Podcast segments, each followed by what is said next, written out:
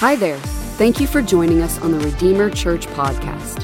Here at Redeemer, we exist to see Christ exalted in our church, community, and world. It is our mission to lead people into the presence of God, devotion to His Word, authentic fellowship with others, and discovering their ministry. We hope this podcast is just one of the ways you connect to God's presence this week. Let's check out this week's message.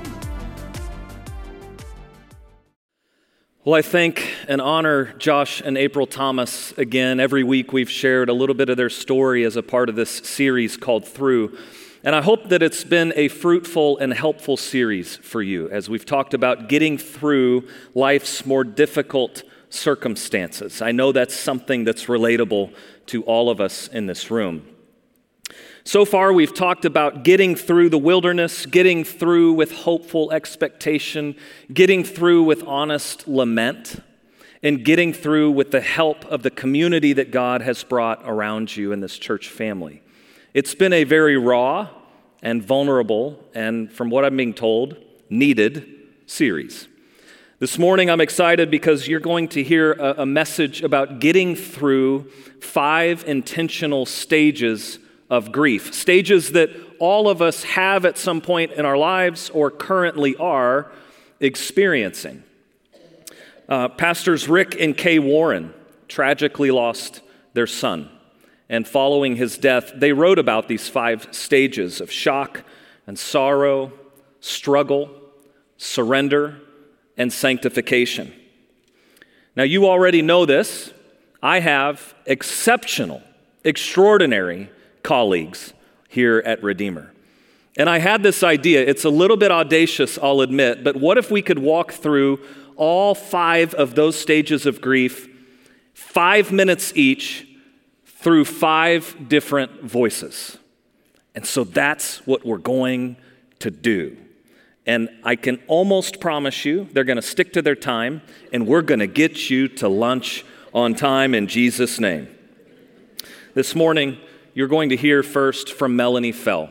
And you're going to hear from her on video because she's traveling this week. But Melanie has an amazing story that she's walked through. And she graciously allowed us to capture small pieces of that that she wanted to share this morning. You're going to hear from Leanne Benton and then Dave Brown, who is in the building. I will tell you that today. But he recorded his message in the Dominican Republic this last week as he and our medical team were there meeting almost 400 patients over the course of the week. Dave, of course, was surrounded by people who were experiencing struggle. And so from there, he gives his message this morning. And then you'll hear from Alison Myers and Garland Tackett. So, to my colleagues who I love and respect, thank you so much for not only the insights that you're sharing this morning but also for whatever parts of your own stories you're bringing, for your vulnerability and for your transparency this morning. Thank you, and I honor you for that. Here's Melanie Fell. Shock. Wow. We had a lot of shock during Steve's cancer journey. The first time we found out he had cancer, the second time we found out he had cancer, the third time we found out he had cancer. The fourth time, when we went down to MD Anderson for a checkup, it was the week before Easter in 2019, and um, they told us that the cancer had come back with a vengeance, that it was treatment resistant, the chemo wasn't working, the immunotherapy wasn't working, radiation wasn't working, that the tumors had grown so large that we just needed to prepare that he probably had three to four months left on this earth and we needed to come up with a plan to make him more comfortable, um, a, just a pain treatment plan. And then, since we didn't know how long we were going to be there, my youngest daughter Sarah came in from Fayetteville to spend Easter with us. And um, we'd gotten our hotel room at the hotel next to MD Anderson. And during this whole time, I always stayed in the hospital room with Steve. I never was at home or anywhere else. And that night, that Friday night, he told me to go stay in the room with Sarah so that I could get a good night's sleep. And that was when the ultimate shock came. Was at three in the morning, I get a phone call from the nurse telling me that there had been an incident with Mr. Fell. And mind you, this whole time, you know, my prayer through this whole journey had been that, you know, he experienced miraculous healing, that that God would rid cancer from his body and he would be whole again. And you know, and I was mad, you know, so many other people were overcoming such horrible things, you know, why couldn't we?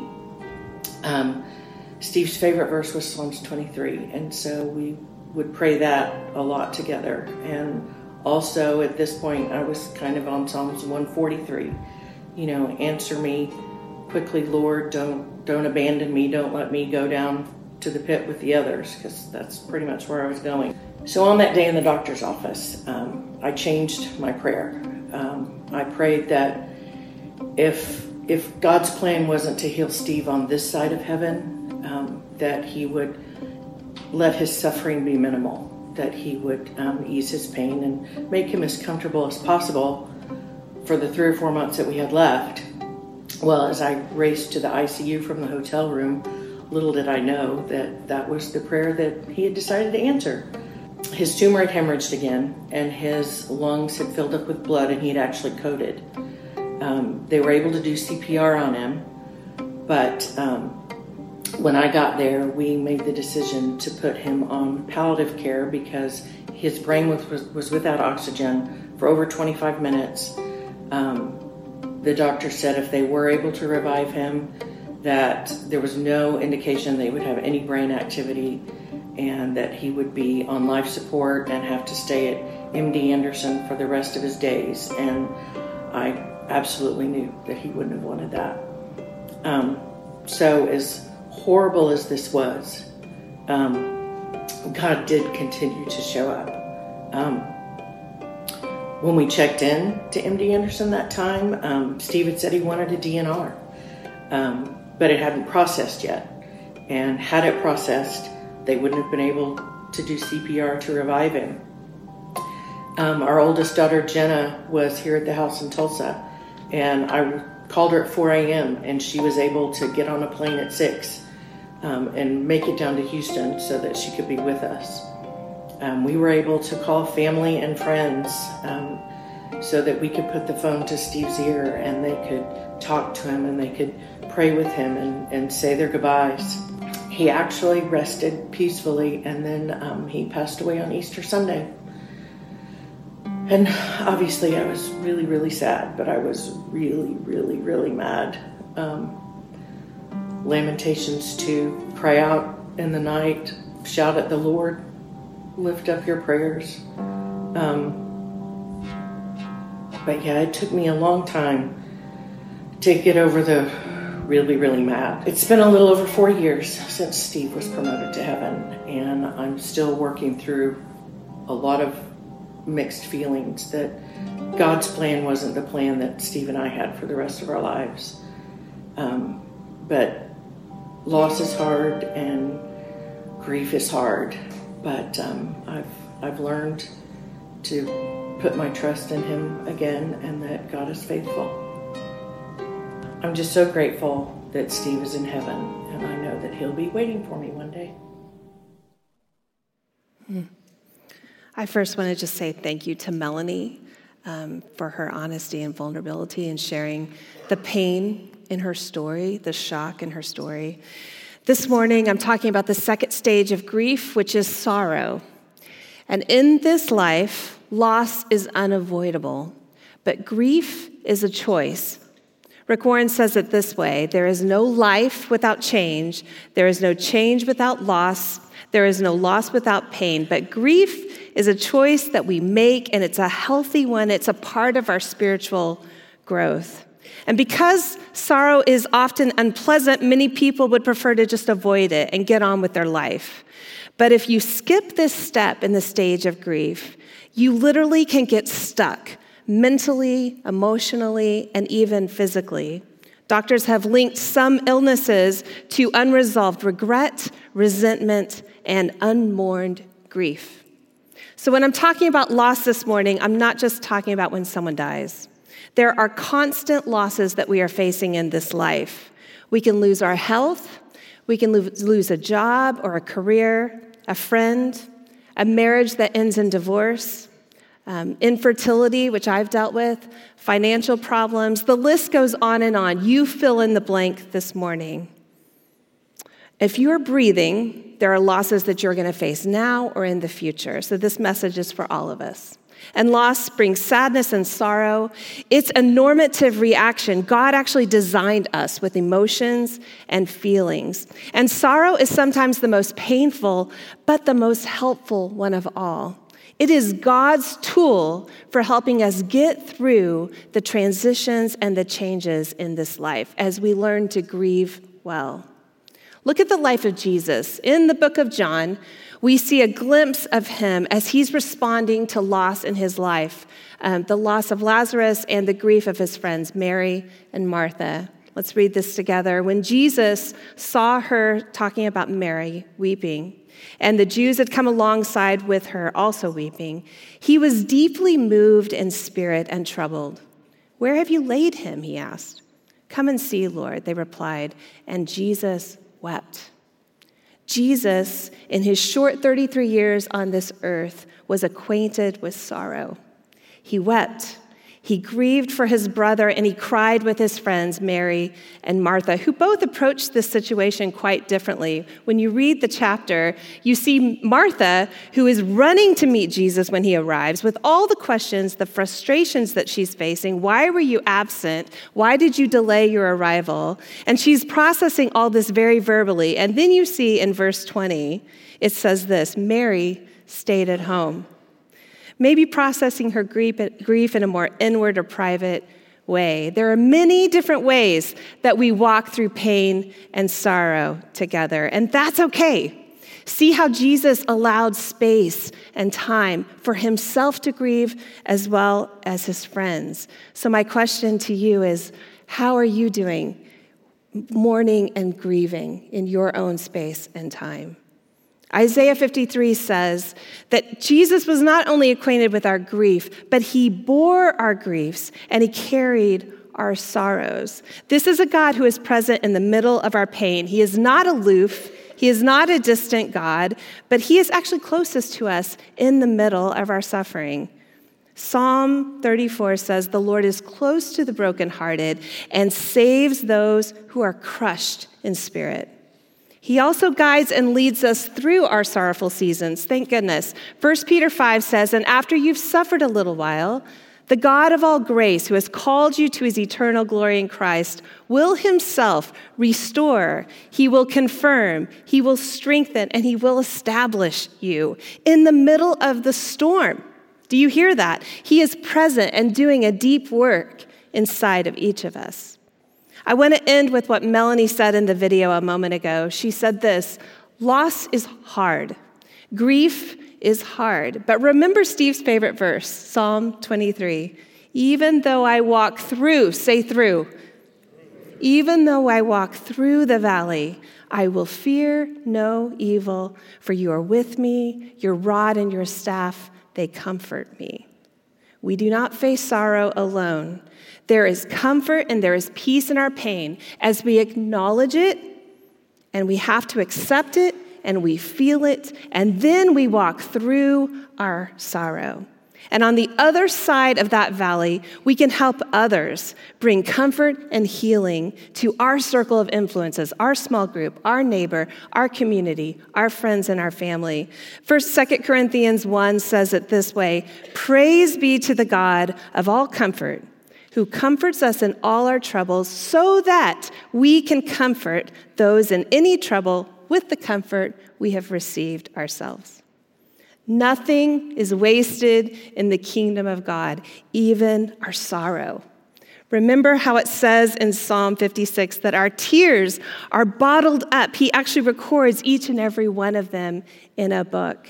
So our God is present in our pain and He walks with us through the valley. He even remembers our tears.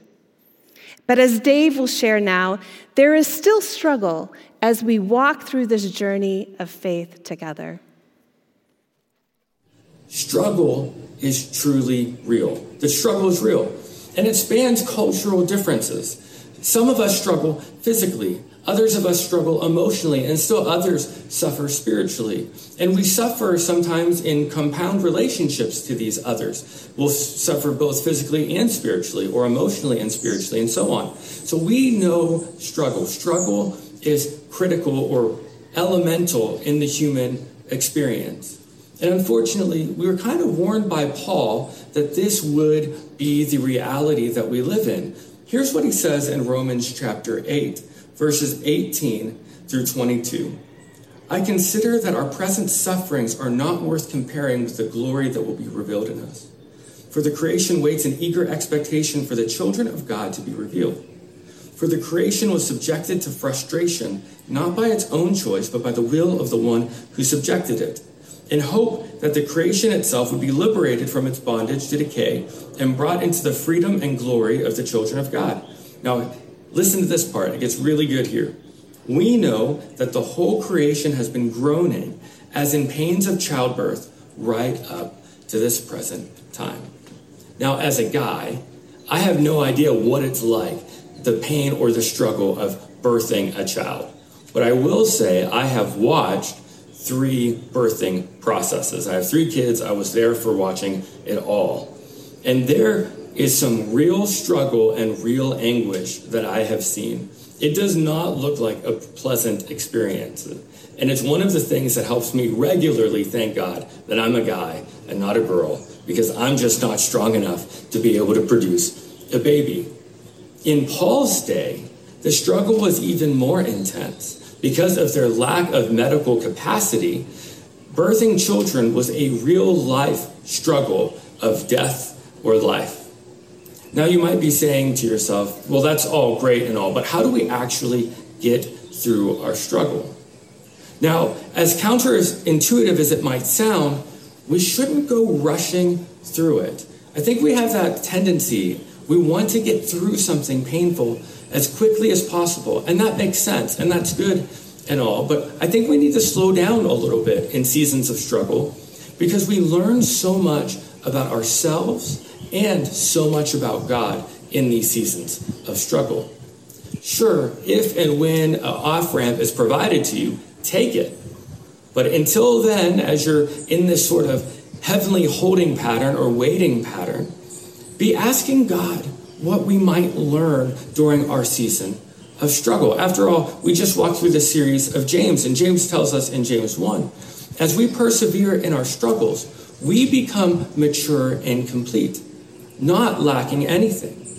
Well, how can that be so? How can that happen? How can struggle open up the doors to perseverance and perseverance open up so in such a way that we become a more complete and full human? Well, it's only when our struggle gets beyond our ability to bear it that our awareness for our need of God grows.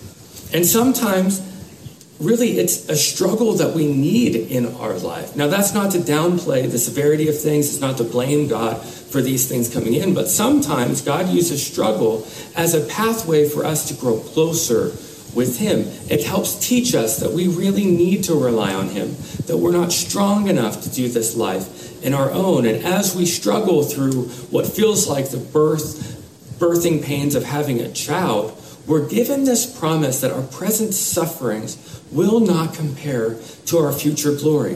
When Jesus comes back and fully inaugurates his kingdom, and all tears and all suffering and all pain is wiped away, we can cling and hold to that experience. But even more than that, when we're in the struggle, we know that God is Emmanuel. He joins us in it. He has struggled too. He knows what it's like, and he leans in in that space. So, as our reliance in these times of struggle shift from our capacity and we burn ourselves out and we begin to rely more heavily on God, there's a learning process that goes on in our soul. We learn about the trustworthiness of our Father in the depths of our struggle because He meets us there. He cares about us, He sees us, and He hears us, and He loves us. If you happen to be in a struggle this morning, Take hope. Take courage. The God we serve and love, He sees you, He hears you, He knows what you're going through, and He's present with you. Perhaps consider praying, Lord, how might I sense your presence in this season more? Lord, what might I be able to learn from this experience as I'm in it? And of course, be praying, Lord, take this struggle away from me.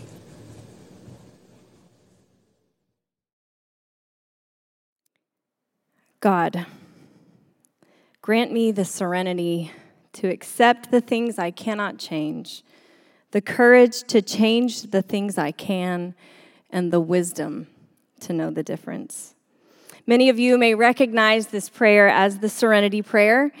It made its way into popular culture through the addiction recovery group Alcoholics Anonymous, and it is full of truth.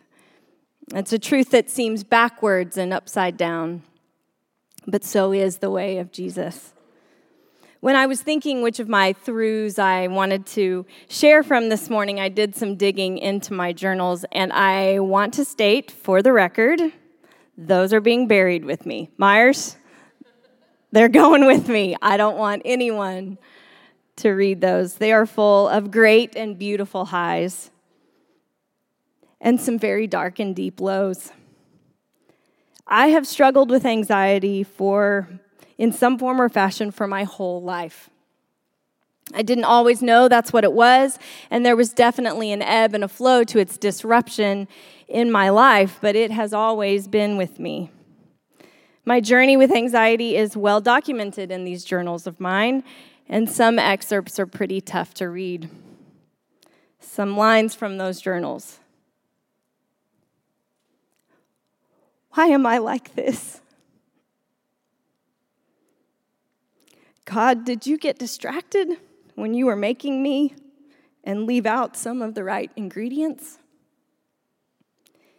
Jesus, I have asked you in every way that I know, nicely, angrily, through tears of panic and fear, to take this away. Why won't you take this away? I wasn't asking to be rich or famous or something like super selfish. I just wanted to feel whole and to be healed. I lived for a long time in the struggle stage. I did not see a way out of it. I knew in my mind that surrender, or the word that I learned for it in counseling was acceptance, was the, the next right step, but I couldn't do it. Surrender felt like letting the anxiety win. Sort of like how sometimes we don't want to forgive someone because it feels like saying, it's okay. But I was so wrong. Because you can do both. You can forgive someone and not say, it's okay. And you can surrender to the idea that for whatever reason, God isn't taking this thing away and not like it. I learned that I could hold my wish that anxiety wasn't a part of my life in one hand, and in the other, my acceptance that God can still use this very thing that I don't want in whatever way He chooses. Jesus actually models this for us. And if you've grown up in church, you're probably super familiar with this passage. Jesus knows that the time is coming near for his great sacrifice, and he goes to a garden to pray. Matthew 26. Then Jesus went with them to the olive grove called Gethsemane, and he said, Sit here while I go over there to pray. He took Peter and Zebedee's two sons, James and John, and he became anguished and distressed. He told them, My soul is crushed with grief to the point of death. Stay here and keep watch with me. He went on a little further and bowed with his face to the ground, praying, My Father, if it is possible, let this cup of suffering be taken away from me. Yet, I want your will to be done, not mine. Do you see what Jesus did there? He held both his desire for a different way and his surrender to God's will honestly at the same time. God in the flesh models this and so gives us permission to do the same. And here comes the backwards and upside down part. I thought I could only have peace when I had all of my answers. But it turns out it was in the letting go of needing the answers that I found peace. Surrender became my pathway to peace. So maybe today you're like me. Maybe you're stuck in the struggle and you don't want to be. I invite you to consider the way of surrender as a pathway to peace. Not a fake, it's okay, God's in control, but an honest acceptance of both.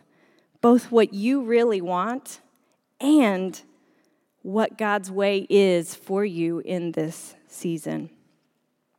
So, if you are willing, I'd love for you to join me in praying the prayer I opened with God, grant me the serenity to accept the things I cannot change, the courage to change the things I can, and the wisdom to know the difference.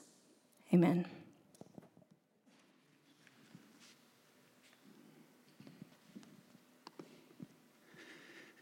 And we're now to the fifth stage. This is the stage called sanctification. It's a little bit of a churchy word, so I'd like to change it around a little bit and say that sanctification is the process by which we are train, transformed into the likeness of Christ. If we partner with God, grief and suffering can produce in us the character of Christ. In Romans 5 3 and 4, Paul states that suffering produces endurance, endurance produces character. But what kind of character?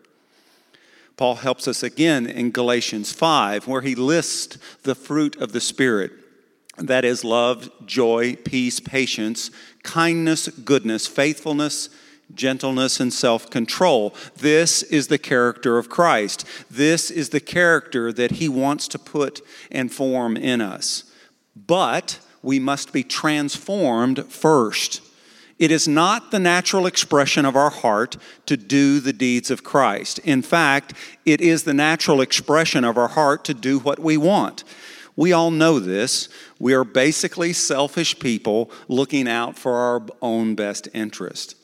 It is my experience that the primary means of transformation is through disappointment, heartache, sadness, and grief. Jesus taught us well when he said, Unless a grain of wheat falls into the earth and dies, it remains alone. But if it dies, it bears much fruit. We are transformed when we are forced to call into question the rules of life that we thought were unshakable. And God wants to be with us and work through us to bring this transformation. It's a transformation that truly causes us to turn 180 degrees and go in the opposite direction.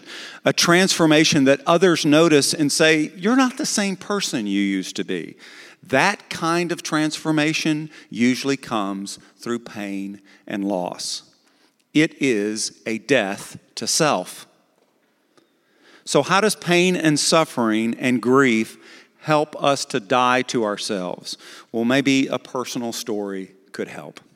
In May of 2019, my wife and I were in Chicago celebrating our wedding anniversary. We love going to Chicago, a great Midwest city. But we have a strange relationship with Chicago. Seems like every time we go, we have some kind of bad weather. This trip was no exception. In fact, it had rained on us pretty much the entire time we were there. And it was raining when we sat in the airport trying to catch a flight that had been delayed numerous times.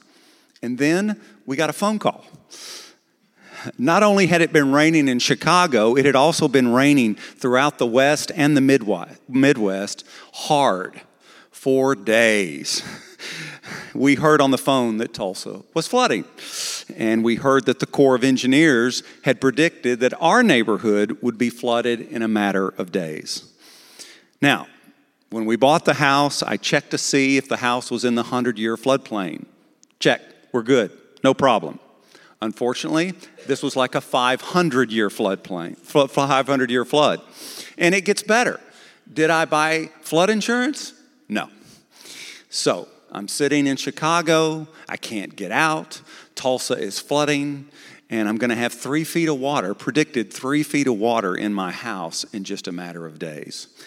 So we got out of Chicago. We put as many of our possessions into storage and on the second floor as we could.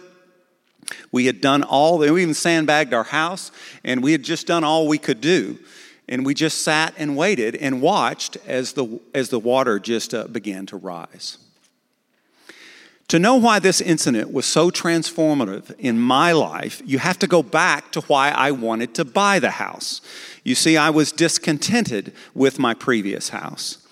It was not built well. I didn't like where it was located. I wanted a better built house that would somehow make a statement about me. This new house would make me feel better about myself.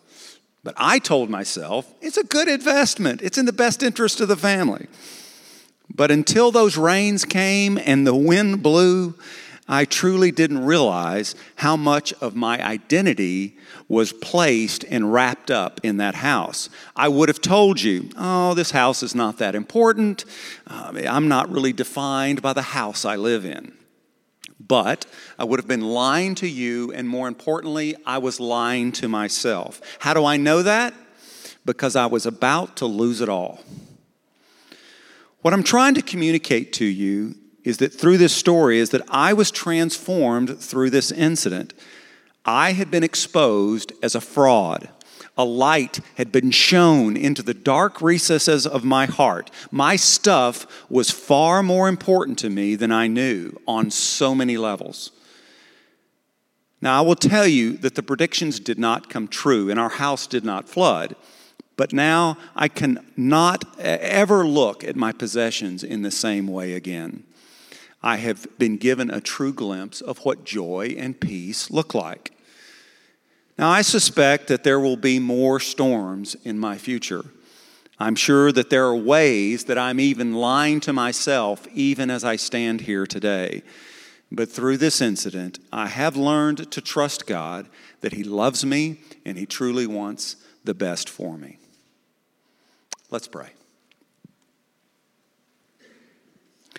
Father, Son, and Spirit, you are with us as we walk through life. Sometimes you seem very close, and other times you seem very, very far away and distant.